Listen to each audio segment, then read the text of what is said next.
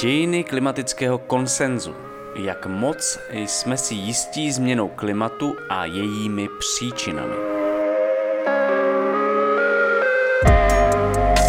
Přinášíme druhý díl seriálu Chobotnice klimatických dezinformací od Vojtěcha Pecky.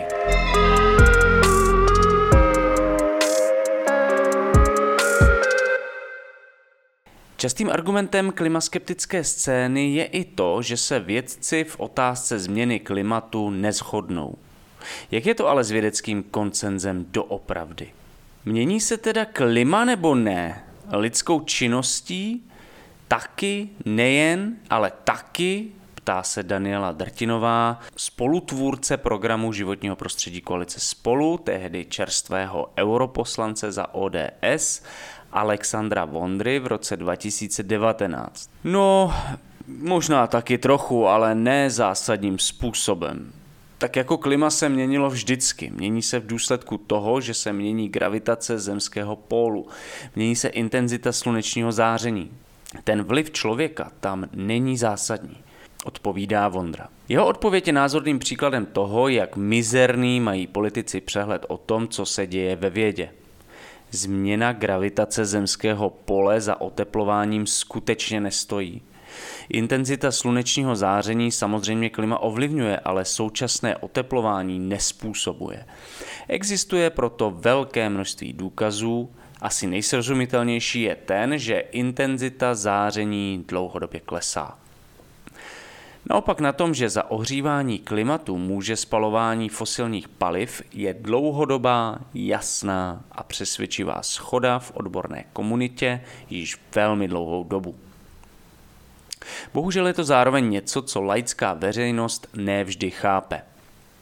Zatímco analýza vědeckých prací ukazuje, že naprosto drtivá většina vědecké literatury se shoduje na tom, že za současnou vlnu oteplení může spalování fosilních paliv, Veřejnost o této široké schodě často neví a domnívá se, že vědci nemají o příčinách oteplování stále jasno. Navíc mezi ty nejméně chápavé patří ekonomové a politici. A nejen to, ale s tím, jak pro tuto teorii přibývalo důkazů a schoda se rozšiřovala, začalo docházet k názorovému protipohybu ve veřejné a politické sféře, která naopak toto téma v řadě zemí začala vnímat jako stále kontroverznější a spolitizovanější. Pojďme se tedy podívat na dějiny utváření vědeckého koncenzu. Odhalí se před námi fascinující obor s více než stoletou historií, se spoustou zvláštních zákoutí, kontroverzí a pozorůhodných objevů. V západní tradici sahá povědomí o existenci různých klimatických pásem, tedy různých dlouhodobých průměrech počasí v různých částech světa, daleko do historie. Ve starověkém Řecku stovky let před naším letopočtem je například popsali a dali do vztahu s úhlem dopadajících slunečních paprsků Eratosthenes a Ptolemaios. Po dlouhé pauze máme další informace až z období vědecké revoluce související s nástupem renesance. V tu dobu vedlo podmanění vědění o pravidelnosti, předvídatelnosti a síle pasátových větrů k rozvoji mořeplavby, globálního obchodování a také kolonialismu. Z plachetnic se staly de facto lodě poháněné planetárním větrným systémem. V roce 1686 se pokusil vysvětlit mechanismus jejich fungování Edmund Halley – Tvrdil, že za pravidelností pasátů, tedy rovníkových větrů, stojí ohřívání rovníku, na který působí nejvíce sluneční energie. Kolem rovníku, tedy ohřátý vzduch, musí stoupat, čímž uvolňuje místo, respektive nasává chladnější vzduch z míst od rovníku vzdálenějších. To vytváří globální větrný motor využívaný pro pohon plachetnic, které tak získaly schopnost obeplout svět.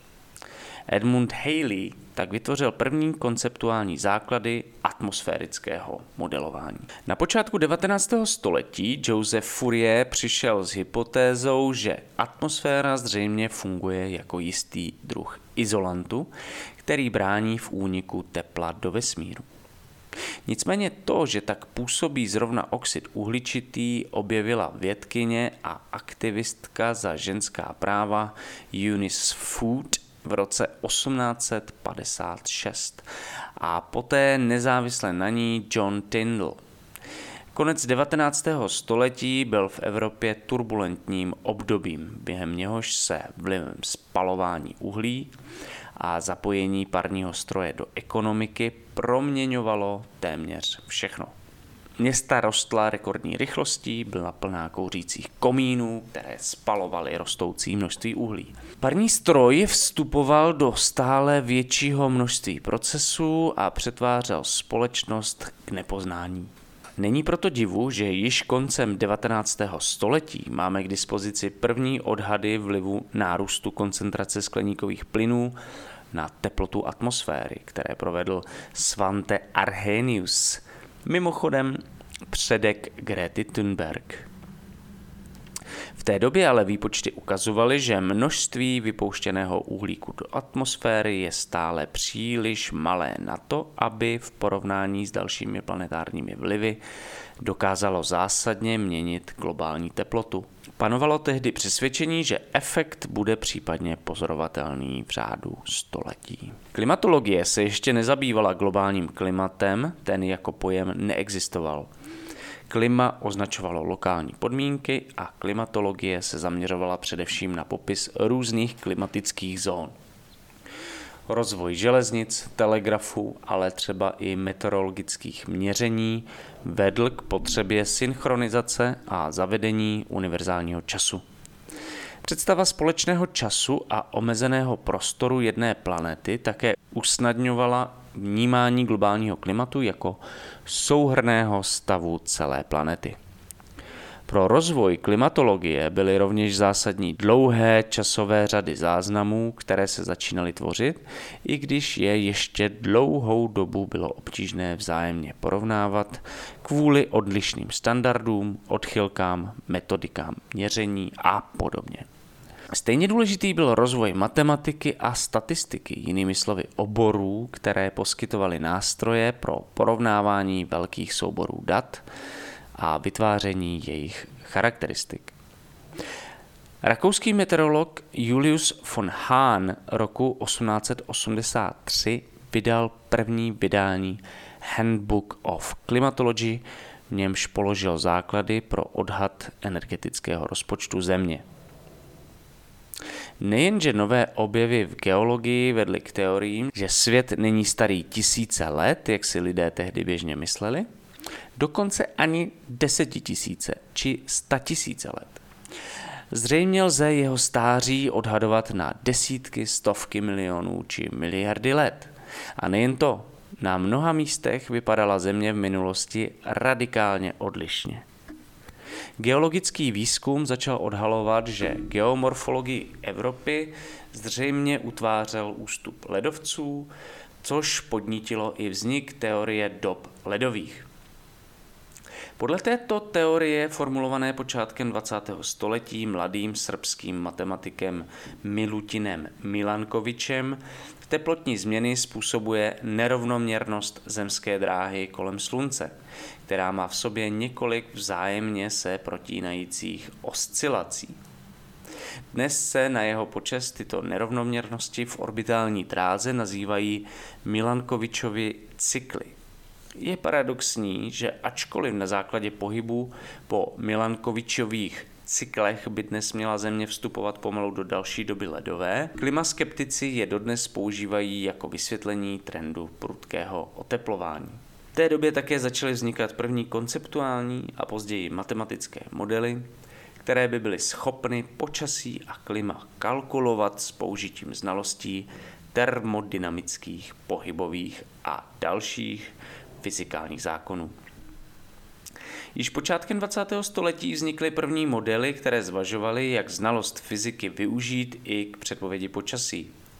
Norský fyzik Wilhelm Bjerknes navrhl pro předpověď počasí postup využívající sady parciálních diferenciálních rovnic, jež vyjadřovaly známé fyzikální zákony, které byly zásadní pro chování atmosféry. Bjerknes se domníval, že pokud relativně přesně změříme stav atmosféry, tak s dostatečnou výpočetní silou můžeme prostřednictvím numerického modelu spočítat i předpověď počasí. Jeho myšlenku dále rozpracoval Louis Fry Richardson. Navrhl dokonce obrovský lidský počítač, který by zaměstnával 64 tisíc matematiků lidských počítačů na počítání rovnic. Výpočet měl fungovat tak, že Zemi rozparceloval na menší části a pro každou z nich počítal stav základních fyzikálních veličin po jednotlivých časových krocích. Výsledky výpočtů si poté jednotlivé buňky vyměnily a použili je jako vstup pro výpočty v dalším časovém kroku. Na tomto základním principu fungují simulace počasí v podstatě dodnes. Bez existence výkonných počítačů bylo de facto nemožné navržený matematický aparát využívat pro simulování fyzikálního chování. Louis Fry Richardson se o to sice pokusil a publikoval svou předpověď, jeho výpočty však trvaly týdny a nakonec skončily fiaskem, když došli ke zcela nerealistickým výsledkům. Na modelování bylo třeba ještě hodně práce. Také je nutno říct, že mnoho meteorologů té doby si myslelo, že numerická předpověď počasí je pro, klom, je pro komplexitu atmosféry z principu nemožná. Samotná hypotéza vlivu CO2 na ohřívání klimatu upadla v první polovině 20. století poněkud v zapomnění. Experimenta Knuta Engströma počátkem 20. století totiž vedly k přesvědčení, že efekt CO2 působí na stejných vlnových šířkách jako tam, kde působí vodní pára. Ta je nejsilnějším skleníkovým plynem a pokud by byla aktivní ve stejném spektru, tak by měla maskovat efekt CO2, jehož nárůst nebo pokles by nehrály významnou roli. Přesnější spektrometry ale ukázaly, že CO2 zachytává teplo v jiných oblastech frekvenčního spektra. O polozapomenutou teorii se začal o několik desetiletí později zajímat britský fyzik Guy Callender – ten se ve 30. letech 20. století pokusil o globální rekonstrukci historických teplot a všiml si, že v uplynulých 50 letech se Země oteplila a dává opět do souvislosti globální oteplování s účinky oxidu uhličitého. Guy Calendar globální oteplování bral jako pozitivní jev, který rozšíří obyvatelnou plochu ve vyšších zeměpisných šířkách a také zabrání vstupu do nové doby ledové, jejíž příchod se dal časem očekávat.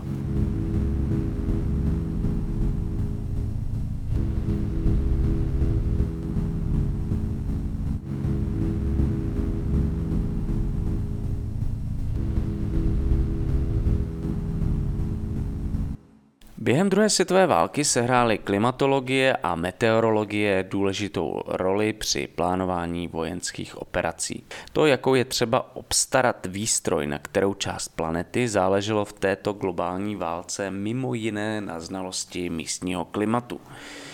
I meteorologie se stala nepostradatelnou, především pro svou důležitost ve vedení letecké války. Vezměme si například vylodění v Normandii. Tento manévr byl závislý na řadě faktorů, které ovlivňovalo počasí. Letecké operace vyžadovaly jasnou oblohu a úplně k kvůli viditelnosti. Námořní operace zase slabý vítr a klidné moře pro bezpečnou přepravu vojáků na břeh. A pozemní jednotky se potřebovaly vylodit za odlivu, kdy byly protiinvazní překážky lépe viditelné. Okno vhodných okolností tak nastalo mezi 4. až 6. červnem 1944. Další by následovalo až o dva týdny později. Invaze byla původně naplánována na 4. června, ale počasí se nečekaně zhoršilo. Šestičlený tým meteorologů z britské meteorologické služby si vynutil odložení celé akce a vývoj počasí mu dal za pravdu. Zároveň ale meteorologové správně předpověděli několika hodinové okno sklidnění počasí na 6. června.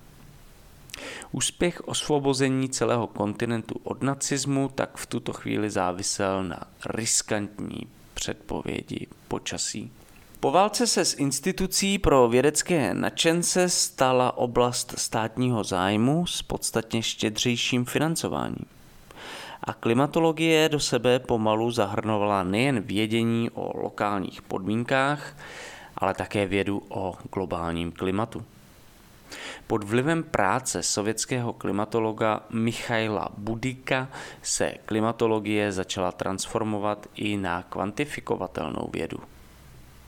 Jeho průlomové práce v 50. a 60. letech měly celosvětový dopad a Sovětský svaz se na několik dekád stal centrem špičkové klimatologie. Ve Spojených státech byl nicméně numereckému modelování počasí a klimatu poskytován výpočetní čas na prvních počítačích hned po simulacích jaderných reakcí v atomovém výzkumu. Geopolitická situace po konci druhé světové války a vznik bipolárního světa – Pokračující technologický rozvoj a také infrastrukturní propojení umožnili vytvoření globálního klimatu jako myslitelného pojmu. V průběhu 50. let začaly fungovat první numerické modely na předpovědi počasí. Zpočátku byly pomalé a nespolehlivé a často se stávalo, že se poměrně rychle utrhly ze řetězu a poskytovaly nesmyslné výsledky. Vědcům bylo jasné, že vzhledem k tomu, jak napříč planetou cirkuluje teplo, pára a vzduch, těžko se dá klimatická předpověď vytvářet izolovaně na jednom místě. Proto začaly vznikat atmosférické modely globálního oběhu. Pokračoval i výzkum oceánů, jejichž chování je pro klimatický systém klíčové. Do tohoto výzkumu vstupovala i armáda, protože potřebovala znát pohyb oceánských proudů pro navigování svých ponorek. Jedním z důsledků bylo, že část financování směřoval význačný oceánolog Roger Revel k Charlesu Keelingovi, který na ostrově Mauna Loa na Havaji postavil měřící stanici monitorující koncentrace CO2. Od té doby přesvědčivě víme, že koncentrace CO2 vytrvale a dramaticky roste. Do modelování se postupně integrovaly jednotlivé složky klimatického systému. Modely počítaly výměnu tepla, konvekci a zpětnou vazbu vodní páry. Výměna tepla, radiative transfer, napříč atmosférou je důležitá proto, že se atmosféra skládá jak z různých plynů, oxidu uhličitého, metanu, dusíku, ozónu, kyslíku, vodní páry a podobně, tak z pevných částic, aerosoly, ledové mraky a další. Mezi jednotlivými částmi atmosféry probíhá čilá výměna tepla. Různé prvky působí na různých frekvencích v různých vrstvách. Některé ochlazují a jiné oteplují. A především se vzájemně ovlivňují, takže vytvořit model tepelného chování atmosféry není jednoduché. Také se postupně výrazně zvyšovalo prostorové a časové rozlišení modelu a zásadně narůstal objem a kvalita vstupních dat. Integrovala se data z mnoha různých historických zdrojů, která mohla sloužit jako vstup do modelů, ale také jako kontrola jejich správného chování. Výzkum Volise Brokera týkající se přechodů mezi dobami ledovými a meziledovými začal v 60. letech ukazovat, že zřejmě stačí poměrně malá změna chování zemského systému k tomu, aby se překlopil do radikálně odlišného stavu. Do centra zájmu se dostávala Milankovičova teorie, ale také se začala více zkoumat teorie skleníkového efektu a vlivu oxidu uhličitého. Nicméně to také oživilo zájem o možný vstup do nové doby ledové, kam bychom na základě analýzy Milankovičových cyklů měli mířit. Vědci v té době začali spekulovat, že k tomu pravděpodobně dojde v následujících několika tisíci letech. Počátkem 70. let také začaly být do vesmíru vynášeny satelity, jejichž měřící přístroje přinášely další významná data. Simulace skleníkového efektu poskytovala čím dál přesvědčivější důkazy o tom, že spalování masivních zásob fosilních paliv ovlivňuje teplotu atmosféry. Nicméně druhá polovina 20. století byla obdobím rozsáhlého růstu znečištění aerosoly z rapidní industrializace. Aerosoly v atmosféře způsobují řadu změn, ačkoliv dodnes panuje kolem jejich působení řada nejistot. Souhrný efekt je takový, že de facto zatemňují oblohu a dodnes zřejmě ochlazují zhruba o 1 stupeň Celsia. Na rozdíl od skleníkových plynů, ale znečištění aerosoly po ukončení jejich vypouštění poměrně rychle mizí. Zatímco působení oxidu uhličitého v atmosféře trvá stovky let, ochlazující efekt aerosolů působí spíše v jednotkách roku. Klimatické simulace Stephena Schneidera a jeho kolegy v roce 1971 poskytovali důvod se domnívat, že pokud bude znečištění ochlazujícími aerosoly dále růst, mohlo by převážit oteplování způsobované rostoucím množstvím skleníkových plynů a vést k další době ledové. Vědci přesto zdůrazňovali velkou nejistotu této hypotézy. Může se tak dít v horizontu staletí, ale i vyšších tisíciletí. Téma přesto proniklo do médií a na titulní strany novin a dodnes je oblíbenou mantrou klimaskeptiků, kteří se snaží snížit důvěru veřejnosti v poznání klimatických vědců. Nicméně schoda na této hypotéze nikdy neexistovala. Analýza publikovaných článků naopak prozrazuje, že výzkum, který predikoval přicházející období ochlazování, je ve výrazně menšině.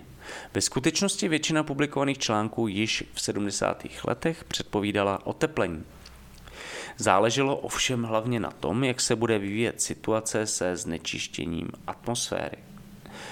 Svou roli ale také hrály značné nejistoty v odhadu chování jednotlivých složek atmosféry. Postupně se začalo s plošným nasazováním filtrů v průmyslu a energetice, což trend v průběhu 70. let stabilizovalo. Vliv znečišťujících a ochlazujících aerosolů postupně dozníval a navrh získávalo působení ohřívajícího oxidu uhličitého. A fyzikální výzkum také dále zpřesňoval chápání toho, jak atmosférický systém funguje. Bez znalosti kontextu lze potom snadno vytvořit příběh o pomatených vědcích, kteří každých pár let říkají pravý opak. Vidět to můžete na komentáři Sheena Hannityho pro Fox News. Jak můžete věřit těm samým lidem, kteří ještě před pár desetiletími předpovídali, že přijde nová doba ledová? Nebo u Daniela Vávry? Mám tam články, to je v prdeli, za 20 let bude v New Yorku 20 metrů sněhu. Celý zmrzne a všichni se budou muset odstěhovat do Afriky. A takovýhle články se v těch 70. letech psaly. Můžeme potom sledovat paradox, který se opakuje poměrně pravidelně. Vědecké poznání narazí na problém, přijde odpověď, která jej vyřeší, takže problém zmizí. Nicméně věci jsou označeni za alarmisty. Podobný scénář jsme viděli i v případě ozónové vrstvy, kyselých dešťů, insekticidů DDT a do jisté míry jsme jeho svědky i dnes při tematizaci covidové pandemie.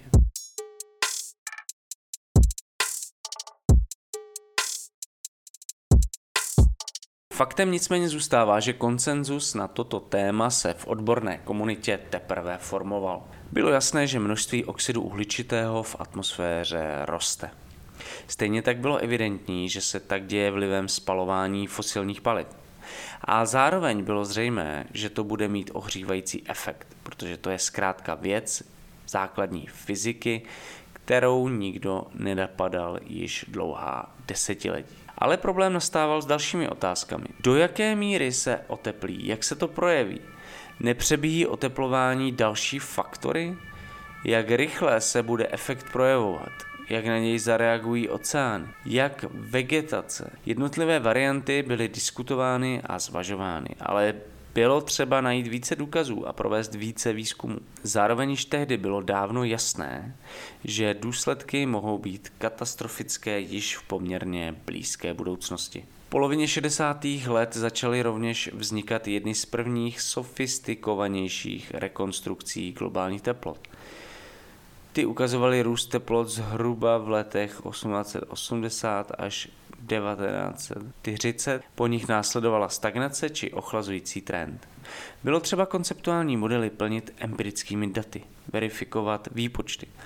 Pro smysluplnou předpověď klimatického vývoje bylo ale naprosto zásadní počítačové modelování. Dnes jsou počítačové simulace běžnou a respektovanou součástí řady vědních oborů.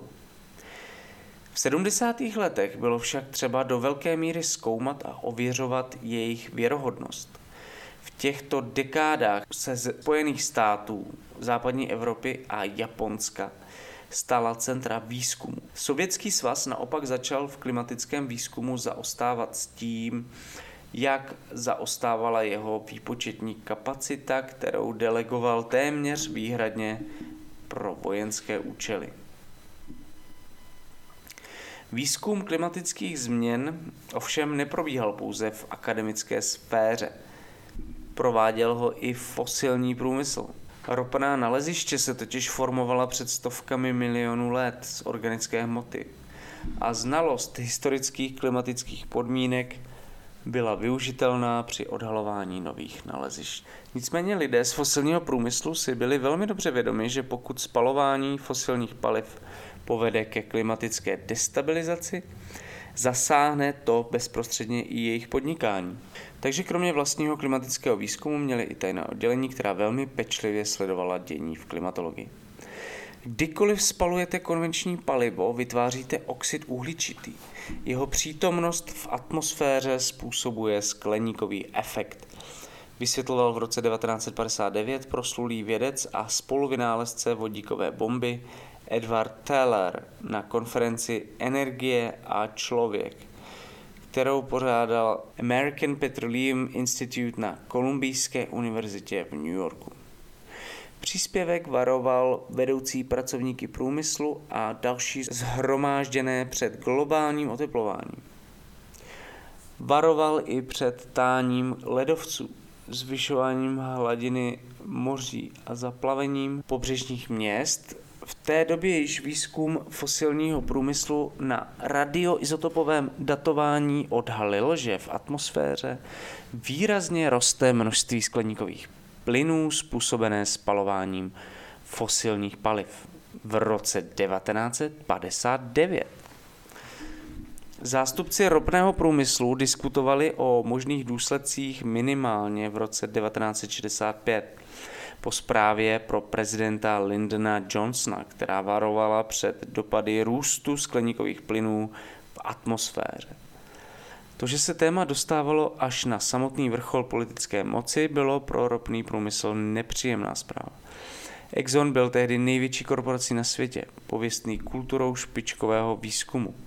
Rozhovory s pamětníky a pracovníky Exxonu vypovídají o netušených možnostech výzkumných oddělení, které převyšovaly vládní programy a akademickou sféru a ukazují, že dostat práci v Exxonu bylo pro mladé vědce splněným snem.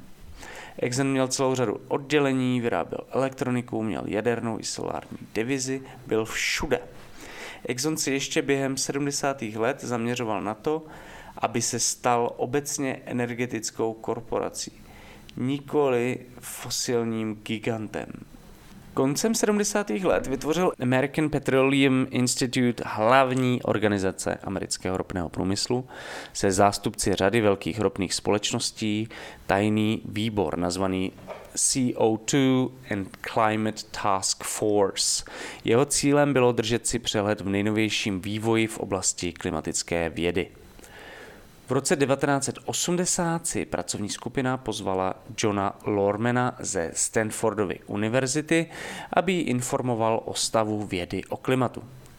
Lorman zmiňoval nejistoty klimatického modelování, ale také to, že do roku 2005 budou důsledky sotva znatelné, zatímco je pravděpodobné, že ve druhé polovině století budou s daným růstem spotřeby fosilních paliv katastrofické. Archivní výzkum v posledních letech ukazuje, že to bylo jenom jedno z mnoha varování, které oddělení směřovalo k vedení společnosti. V 70. letech si Exxon byl vědom těžkých voleb, které před ním stojí. Vedoucí výzkumu James F. Black psal v roce 1978. Současný názor je takový, že lidstvo má časové okno pěti až deseti let, než se potřeba těžkých rozhodnutí ohledně změn v energetických strategiích stane kritickou. Exxon rozjel impozantní výzkum problematiky skleníkových plynů a jejich působení na planetu a v mnoha ohledech se snaží etablovat jako důvěryhodný partner pro státní orgány. Program zahrnoval sbírání vzorků CO2, ale i klimatické modelování. Vytvořil širokou skupinu odborníků, kteří více než 10 let prováděli výzkum klimatických změn. Jeden z manažerů společnosti Exxon Research, Harold N. Weinberg, se v interním memorandu z března 1978 podělil o své názory ohledně potenciální role Exxonu ve výzkumu klimatu.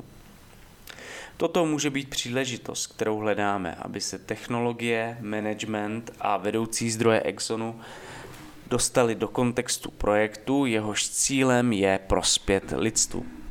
Jeho názor podpořil i Henry Shaw, vědec, který vedl vznikající výzkum oxidu uhličitého. Exxon musí vytvořit důvěryhodný vědecký tým, který dokáže kriticky zhodnotit informace získané na toto téma a bude schopen přenést do korporace případné špatné zprávy. Napsal Shaw v roce 1978 svému šéfovi Edwardu E. Davidovi, prezidentovi společnosti Exxon Research and Engineering. Tento tým musí být za svou excelenci oceněn vědeckou komunitou, vládou a interně vedením Exxonu. Ve zprávě z roku 1979 zaměstnanec Exxonu Steve Knisley předpokládal, že pokud nebude omezeno využívání fosilních paliv, dojde do roku 2010 ke znatelným teplotním změnám a k nárůstu obsahu oxidu uhličitého v ovzduší ze zhruba 280 částic na milion před průmyslovou revolucí na 400 částí na milion. Ukázalo se, že jeho předpovědi byly velmi přesné. Knisley dokonce dospěl k závěru, že průmysl fosilních paliv bude možná muset ponechat 80% svých vytěžitelných zásob v zemi, aby se zabránilo zdvojnásobení koncentrace CO2.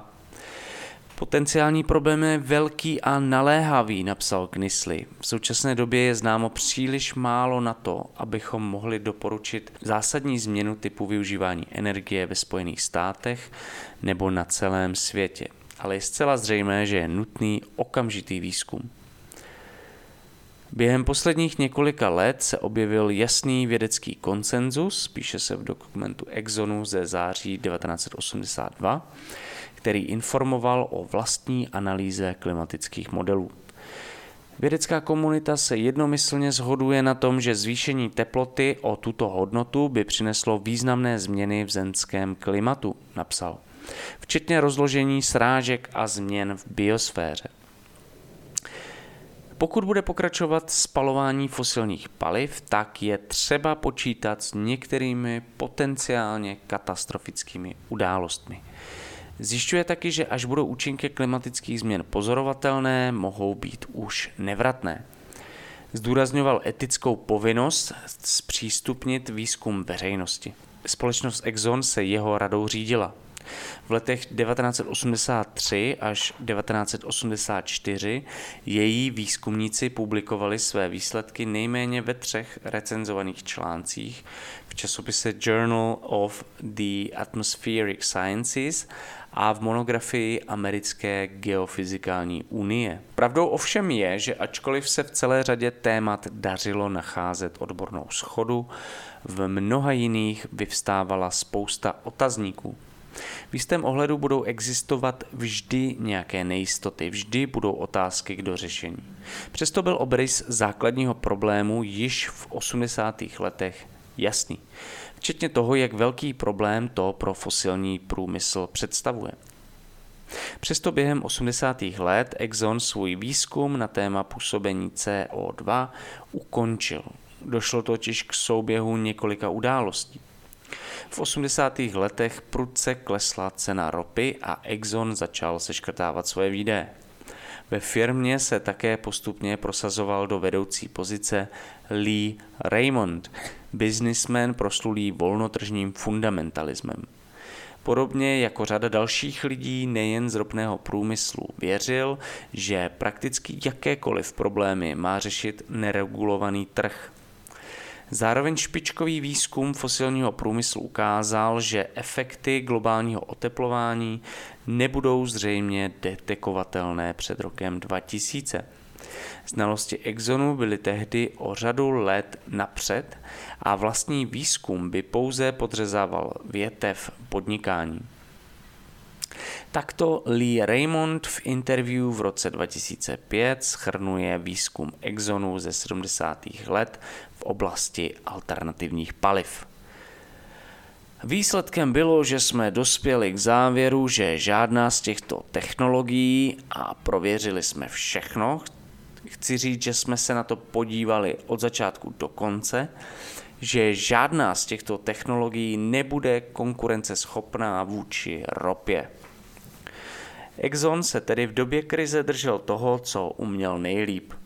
Ostatních divizí se zbavil a svoje hlavní aktivum začal bránit. Exxon a obecně celý fosilní průmysl stál tehdy na rozcestí odhalil nebezpečné klimatické změny, které, jak mu jeho vlastní vědci potvrdili, za několik desítek let povedou ke katastrofickým důsledkům. Zároveň nevěděl, kdy přesně se tak stane. Bylo ovšem jasné, že pokud se jim lze vyhnout, je třeba začít se snižováním spotřeby fosilních paliv velice brzy. Byl si vědomi toho, že energetická transformace je běh na dlouhou trať, protože fosilní infrastruktura se buduje na desítky let dopředu. Všechny tyto informace mu přinesl vlastní klimatický výzkum. Tajné výbory na monitoring akademických pracovišť a národních výzkumných programů potvrdili to samé. Exxon v tomto ohledu zřejmě přestal svá klimatická výzkumná oddělení potřebovat a stál před rozhodnutím. Mohl využít své neuvěřitelné bohatství, moc a skvělá vědecká oddělení k tomu, aby inicioval energetickou revoluci a ochránil budoucnost lidstva před klimatickou katastrofou. To ostatně vědci pracující na klimatickém programu v Exxonu očekávali. Dnešní interview s radou z nich jsou plná rozčarování, pocitů zrady a smutku. Věděli toho tolik, věděli to včas a dřív než kdokoliv jiný. To díky svému pracovnímu úsilí a možnostem, které jim Exxon poskytl. Když po několika dekádách výkonný ředitel Exxonu Lee Raymond vehementně tvrdil, že nevíme, zdali průmyslové spalování fosilních paliv povede ke zvýšení teploty, a negativním vlivům na klima, vědci pracující v Exonu se museli smát.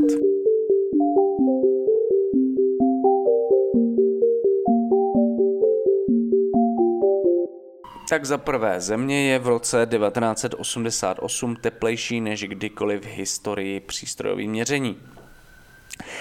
Za druhé, globální oteplování je nyní natolik významné, že můžeme s vysokou mírou jistoty přisoudit skleníkovému efektu vztah příčiny a následku. A za třetí, Naše počítačové simulace klimatu ukazují, že skleníkový efekt je již dostatečně velký na to, aby začal ovlivňovat pravděpodobnost extrémních jevů, jako jsou letní vlny veder, řekl nervózní Hansen v jednom ze svých svědectví před americkým kongresem.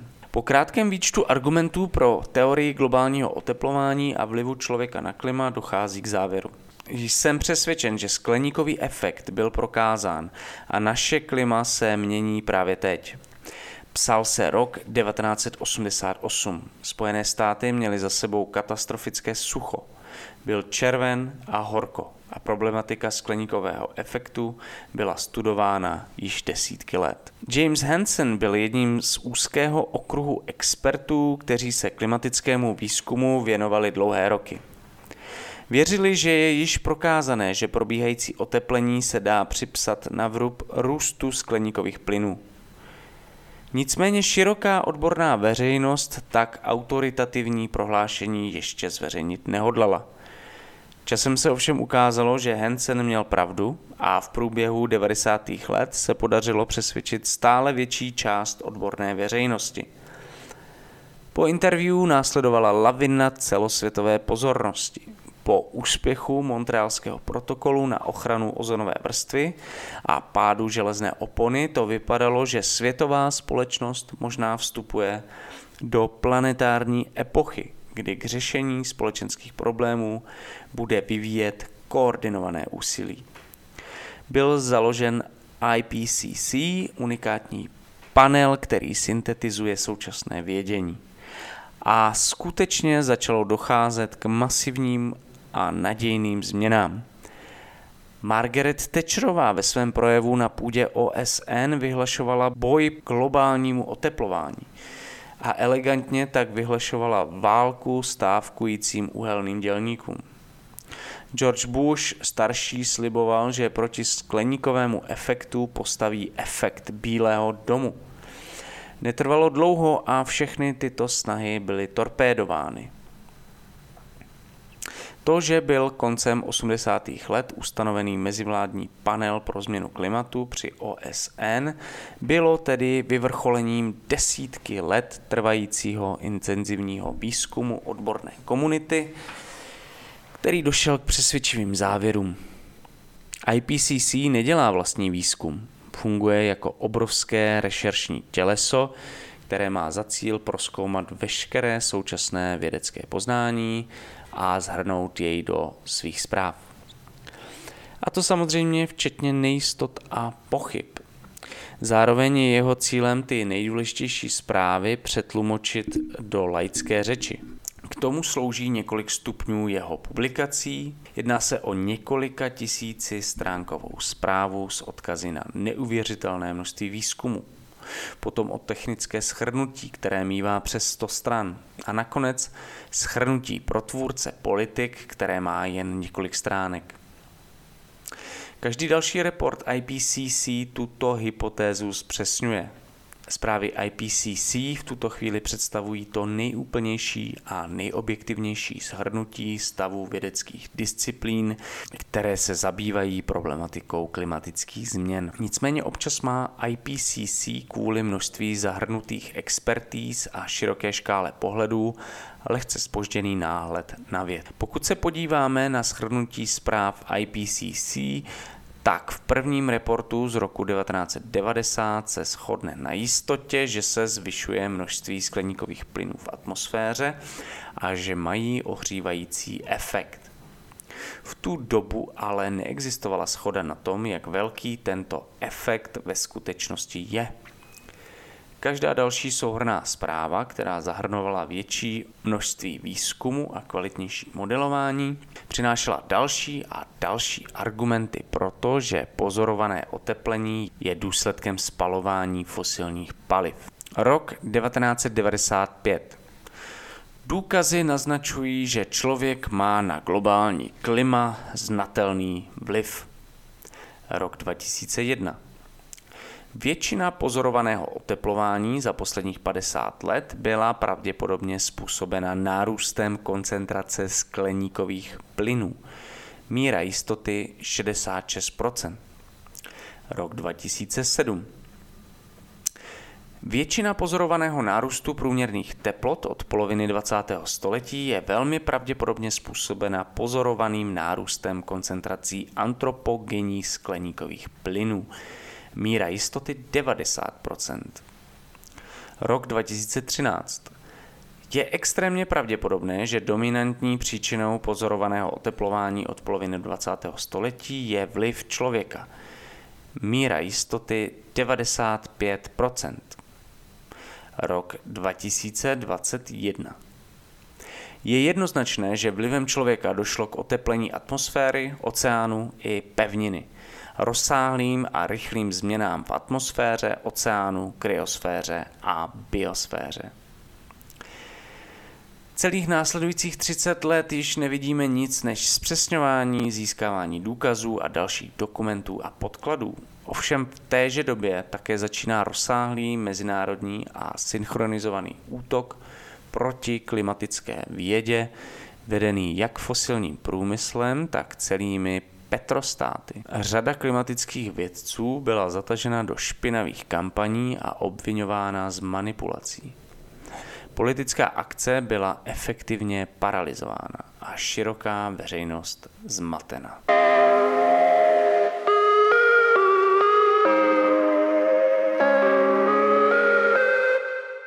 Často můžeme slyšet, že vědci dosáhli koncenzu. S vědeckým koncenzem je to ale složitější, než se na první pohled zdá. Za prvé neexistuje nic jako jedna unifikovaná věda. Existuje celá řada výzkumných polí a tradic. Každá z nich používá specifické nástroje, metodologii, instituce. Má své odborníky a produkuje vědění, v němž není jednoduché se zorientovat. Celé vědecké pole je dnes už nemožné obsáhnout. Pokud se sformuje konsenzus v nějaké subdisciplíně, určitou dobu trvá, než se rozšíří do dalších oblastí. Jedním z nejdůležitějších aspektů koncenzu je schopnost vytvářet dlouhodobě funkční předpovědi. Přes všechny nejistoty a komplexity klimatického systému vytváří klimatická věda zhruba od poloviny 70. let předpovědi budoucích globálních teplot založené na fyzikálních simulacích. Máme tedy k dispozici již řadu předpovědí, které můžeme porovnat se skutečnými pozorováními. Naprosto všechny modely správně předpověděly, že se bude oteplovat. Zpětně viděno se to může zdát jako banální zjištění, ale uvědomme si, že první predikce modelů vznikaly v době, kdy se již několik dekád lehce ochlazovalo a kdy se široce diskutoval možný nástup nové doby ledové. Některé klimatické modely předvídaly o něco vyšší oteplení, některé o něco nižší, ale všechny správně předpověděli trend oteplování s velmi rozumnou přesností. Na rozdíl od klimaskeptiků, kteří vytrvale přicházeli s tvrzeními, že se každou chvíli začne ochlazovat. Společně s tím, jak postupovala mediální a politická protiofenzíva fosilního průmyslu, docházelo k paradoxní situaci. Ta v podstatě operovala na několika úrovních pro různá publika a snažila se spochybnit celou řadu koncenzů.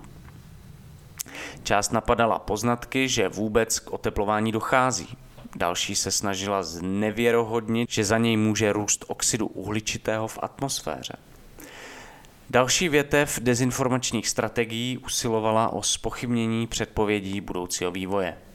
A poslední, hlavní větev se soustředila na odmítnutí toho, že globální oteplování vůbec představuje nějaký problém. Nakonec také můžeme pozorovat i generování šumu, často ústící v konspirační teorie. Tam se prostě využívá efektu zahlcení informačního prostoru, který má omezenou kapacitu, takže pokud jej zaplavíte balastem, nemají se věrohodné informace k příjemcům, jak dostat. Každá větev popírání de facto napadá konkrétní část vědeckého koncenzu nebo i samotnou představu, že je nějaká vědecká schoda vůbec důležitá. S tím, jak věda získávala jistotu, rostl ve veřejnosti naopak dojem, že dochází ke kontroverzím o globálním oteplování a že se vědecké vědění stává nejistým. Změna v těchto názorech byla patrná i ve výzkumech veřejného mínění. Řadu odborníků proto zajímalo, zdali se dají získat přesvědčivá, kvantifikovatelná data o vědeckém koncenzu. Za tím účelem dnes vznikla už dlouhá řada sociálně vědních výzkumů. A výsledek? Všechny dochází k tomu samému. Za současné oteplování může spalování fosilních paliv. Celá řada použitých metrik, metodik a postupů dochází k témuž. Analýza publikovaných odborných textů v klimatologii, analýza názorů mezi klimatologi, vyjádření desítek odborných institucí a akademií věd po celém světě ukazují, že existuje dlouhodobá a drtivá schoda na tom, že za globální oteplování může spalování fosilních paliv. Ale asi nejdůležitější je průzkum peer review výzkumu. Jedná se v podstatě o institucionalizovanou diskuzi odborníků. Zaručuje, že zjištění jednoho výzkumníka je prověřeno nezávislými odborníky z daného oboru.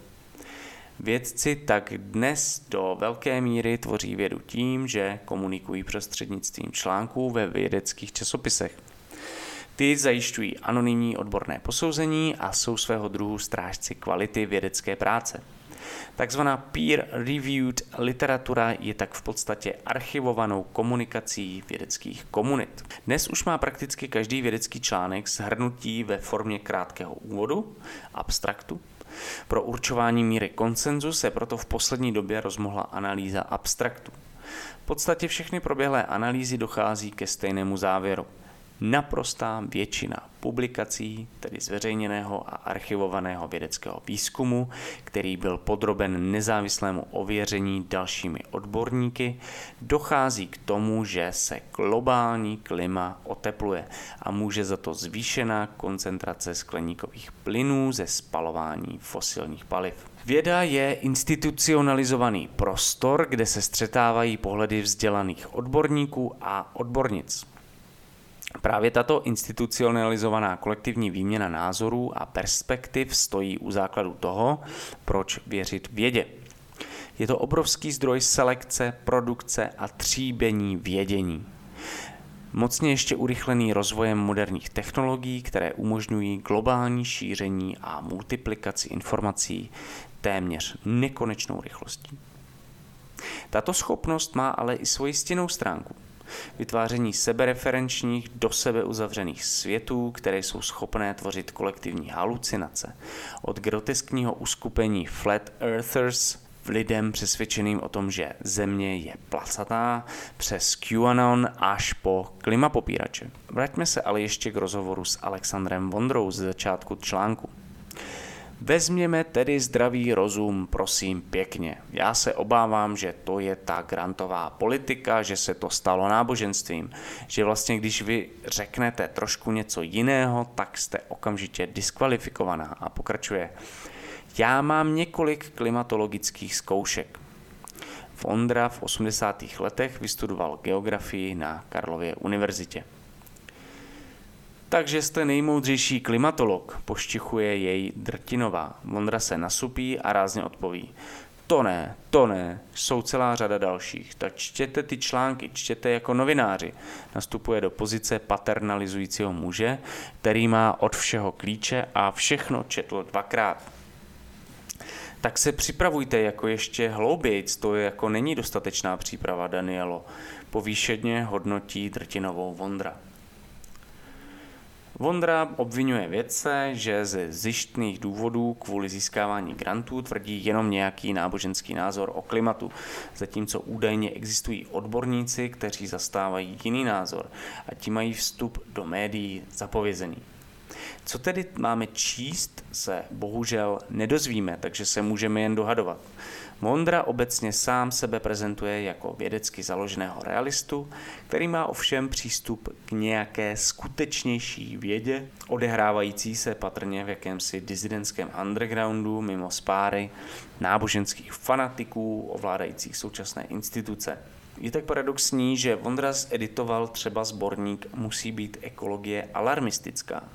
Jediný klimatolog ve sborníku, Radan Hood, zcela otevřeně deklaruje, že obecně je nárůst teploty způsoben rostoucími koncentracemi skleníkových plynů v atmosféře. Ostatně i další autor Vondrova sborníku, Václav Cílek, jednoznačně tvrdí, že za oteplování klimatu může spalování fosilních paliv. Teď neseme důsledky oteplení, které způsobilo spalování uhlí v 90. letech nebo i dříve. Otázkou tak je, jestli by neměl tedy začít číst především Alexander Vondra.